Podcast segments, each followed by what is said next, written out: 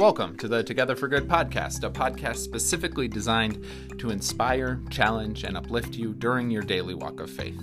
Today's episode is a continuation of our Epiphany series. I've been issuing the help of all the people on staff to record these podcasts in the weeks ahead as we look at the different characteristics of Jesus. And so today, Pastor Gary is going to come on and talk to us about how Jesus is a prophet there's something that we don't talk about or think about every day. So I hope this enlightens you and gives you new ways of thinking about who Jesus is in your life. As always, thank you so much for listening to this podcast, for telling your family and friends about it, for leaving us reviews and likes on iTunes.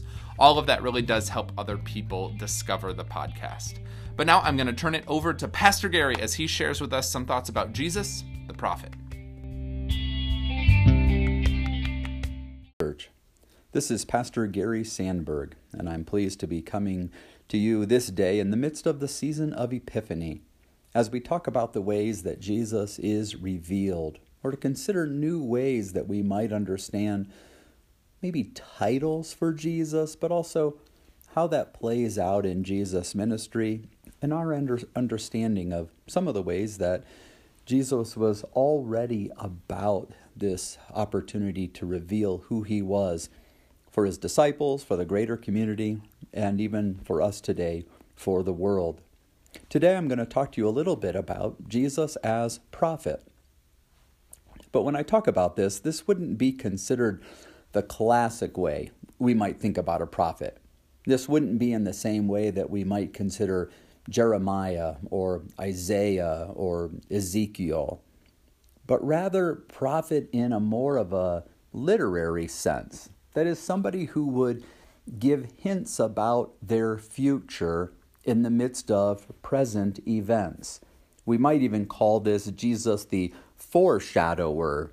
I just think talking about Jesus as prophet, of somebody who unveils that which is yet to come, seems to make a little more sense for us as we understand how Jesus would embody the history of the past but also create some nuances of what that might mean for the future.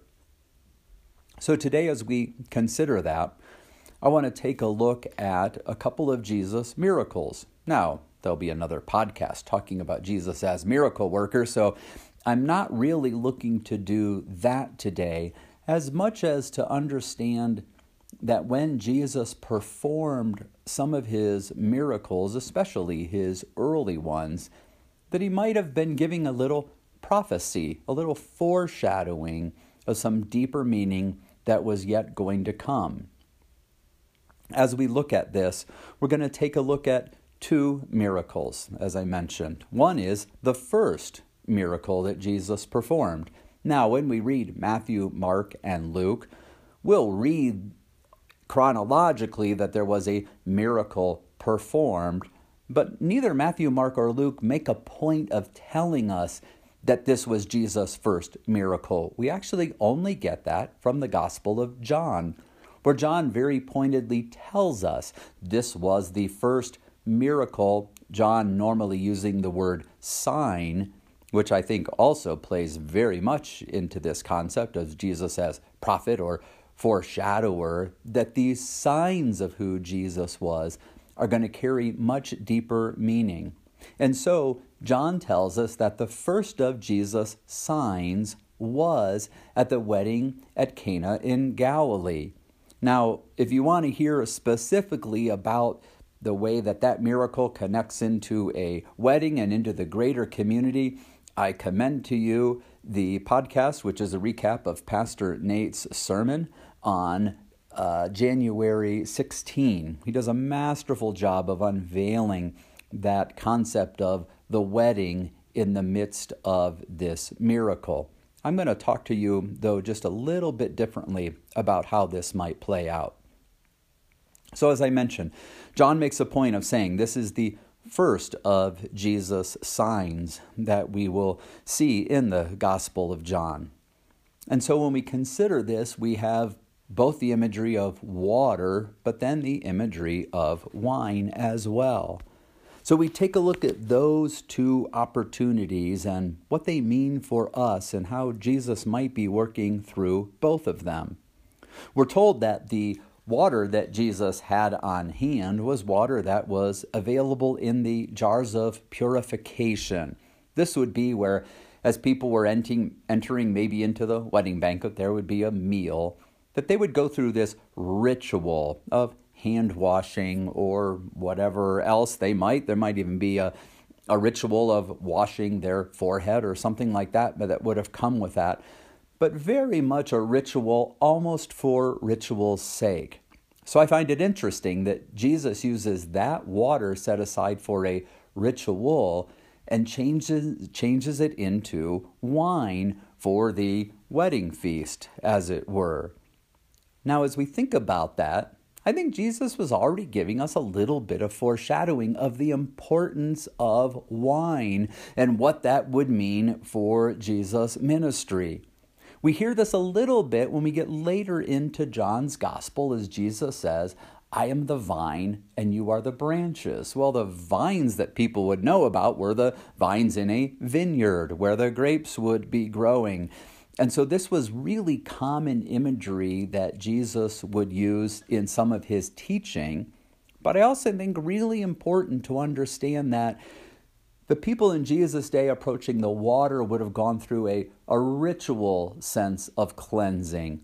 But we'll hear later in Matthew, Mark, and Luke's gospel that Jesus uses a ritual that might have included wine, but now makes it so much more personal, so much more dynamic to us that we don't simply go through a ritual to please God, but rather that God comes to us doing something really significant. Now, you might already have a hint at where I'm going with this. But as I talk about the next miracle, it'll probably become radically clear to you where I'm going to go with all of this. Because the other miracle I want to talk to you about is the only miracle that appears in all four gospel readings.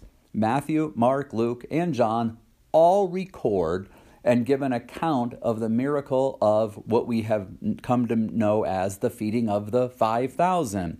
This, where Jesus takes a couple of loaves of bread, blesses them, breaks them, and hands them out, and all who were gathered different accounts of maybe how many 5,000 men and then the women and children also, or 5,000 people gathered on the hillside. It really doesn't matter.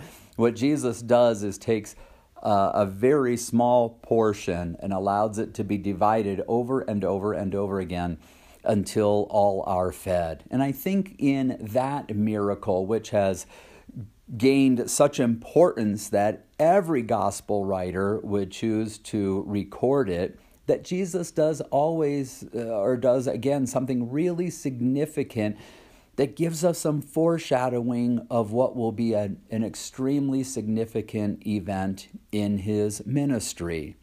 So we have these two things taking place the miracle of the water changed to wine, and then the miracle of the feeding of the 5,000, of the dividing of the bread, and of course, a couple of fish as well. Both ways of drawing us into understanding that these miracles in particular have so much to do with community Changing the water into the wine happens at a wedding feast, a community gathering where the people there find themselves drawn into all of the importance of being together as community. Now, they all knew what they were there for, in this case, all gathering for a wedding feast. So that was something that they already understood what had drawn them. In the feeding of the 5,000, Jesus sort of just ends up someplace, and all these crowds have gathered in to listen to him. And then he realizes that they're there without food, and, a meal time is approaching very quickly, such that they wouldn't all have time to go out and, and buy their own meal or do whatever they needed to do for one. So now, although they're gathered simply for for learning about Jesus, Jesus turns this into a much greater expression of the community as he makes a meal happen in the midst of all of that. What might be so important about that miracle of the feeding of the 5,000 is also that this was simply spread among everyone. We don't know the backgrounds of who was gathered there. We don't know the the um, intent of their going out. Were, was it just curiosity? Did they really understand Jesus as as prophet, even, potentially even Messiah at this point, or were they just kind of following the crowd and just wanting their curiosity to be fed? For whatever brought them to that moment, what we see Jesus doing is making this meal the most inclusive type of meal we could imagine. It wasn't a matter of saying, gather all of those who might consider me to be Messiah, let's feed them. It wasn't gather all of those who can trace their heritage back to a, a certain Jewish lineage, let's feed them. No, instead it was everybody who was gathered was going to be fed. The, the, the most inclusive way that you could create community, that's what Jesus does through the feeding of the 5,000. So we take these two very early miracles of Jesus and we could simply let them go, and actually, that would be just fine. If we let them stand on their own, simply as miracles or signs of who Jesus is, that gives us plenty to work with. But I want to take it just a little step further and realizing that through bread and wine, Jesus might have already been prophesying, foreshadowing, foreshadowing through these two miracles what would end up being the event that draws Christians together every week, especially those who are part of sacramental churches like Bethany Lutheran Church congregation. But here we're gathered together now to experience this sacrament of Holy Communion. And some could, of course, look at this as simply a ritual for ritual's sake. It happens in the midst of our worship liturgy. We go through the, the, the words of, of liturgy, the words of, of blessing of the bread and wine, the words that we share when someone comes forward. Uh, this is the body of Christ given for you, this is the blood of Christ shed for you. And it could be that it looks simply ritualistic. And to be quite honest, it could be that there are times when people are in worship that they simply come forward and they participate in, it, participate in communion as a ritual. But there are times, and I would hope even more times than not, that people come forward understanding that they're really come forward, coming forward for something that is beyond ritual, but is truly sacramental. We come forward knowing that Jesus gives us bread now, but we don't see this as a miracle that Jesus did to impress the crowds, not that that was the intent of the feeding of the 5,000 in the first place, but we come forward knowing that we're coming to communion. That is, we're coming to a community gathering of incredible welcome, of, of incredible inclusivity, that this meal is opened up to all of us.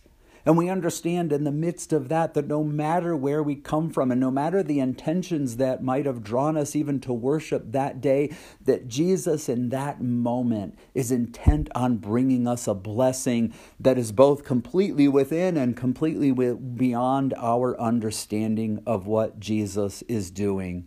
And then when we receive the wine, we hear these words as Jesus recounts uh, the, the Passover story and then takes it one step further as he says, um, This is my blood shed for you for the forgiveness of sins. And so now this is no longer simply a, a ritual cleansing that we feel we do for ourselves to appease God as we go into a banquet. But now what we see is God comes to us. God comes to us to bring us this sense of deep and abiding forgiveness that we are going to have in our lives. And I think that's what Jesus was doing in both of these miracles. He was taking something that might have been an action that we thought we would need to do for God and flipping it upside down and saying, simply come to the communion meal and let God do something for you. Let God build community right there in your midst. Let God uh, forgive you, to let you know of this deep and abiding forgiveness and presence of God for your life. That's what we see happening. I think Jesus was already trying to give us a glimpse of, of the importance of that meal when he went to that wedding at Cana in Galilee, when he went to that field and the people gathered on the hillside.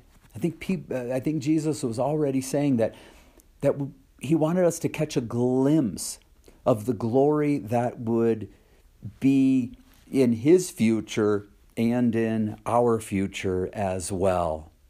I think Jesus is truly a prophet, not one that's going to bring words of, of terrible rebuke, although he would certainly do that at points for our lives and at points for even some of the religious leaders and what they were doing. But I think Jesus was far more important to him was looking out to the future and trying to give us an understanding of the incredible grace that would flow through him in so many different circumstances. As a prophet, Jesus already was setting the stage for this concept of communion that would come out of the, the long tradition of celebrating the Passover, a, a, a gift and a, a banquet of freedom that we would know a deep and abiding sense of community right there in our midst, that we would know a deep and abiding sense of God's love and forgiveness expressed to us in a way that only Jesus could make happen. So, as we consider Jesus as prophet, there are other ways, of course, Jesus went about this, but they just weren't very subtle. Jesus simply said plainly to his disciples, The Son of Man will be handed over to uh, sinful people and be crucified. And you might say that Jesus was being somewhat prophetic there as well, and he certainly was, but I think we need to look deeper sometimes and see that Jesus really wanted us to gain to gain an understanding that there's so much of what we might attempt to do to earn God's love to go through rituals thinking that we're appeasing God. And what Jesus wanted us to do is just to is just to come forward. Let God do something for us. May our time of communion be a time where we understand that it really is a miracle. It really is something both within and beyond our understanding to know that through bread and wine. Wine that might have been shared at a wedding banquet, bread that might have been broken on a hillside. That Jesus comes to bring us everything about Himself His body, His blood, His grace, that we might live freely now because we have turned ourselves over and let God feed us. Jesus is certainly a prophet. He may break the mold of the Old Testament prophets who spoke to nations, but I know that he speaks to me. And I hope that Jesus, as a prophet, speaks to you as well. Thanks for being a part of this podcast in this season of Epiphany as we understand and explore all the wondrous ways that Jesus is revealed to us.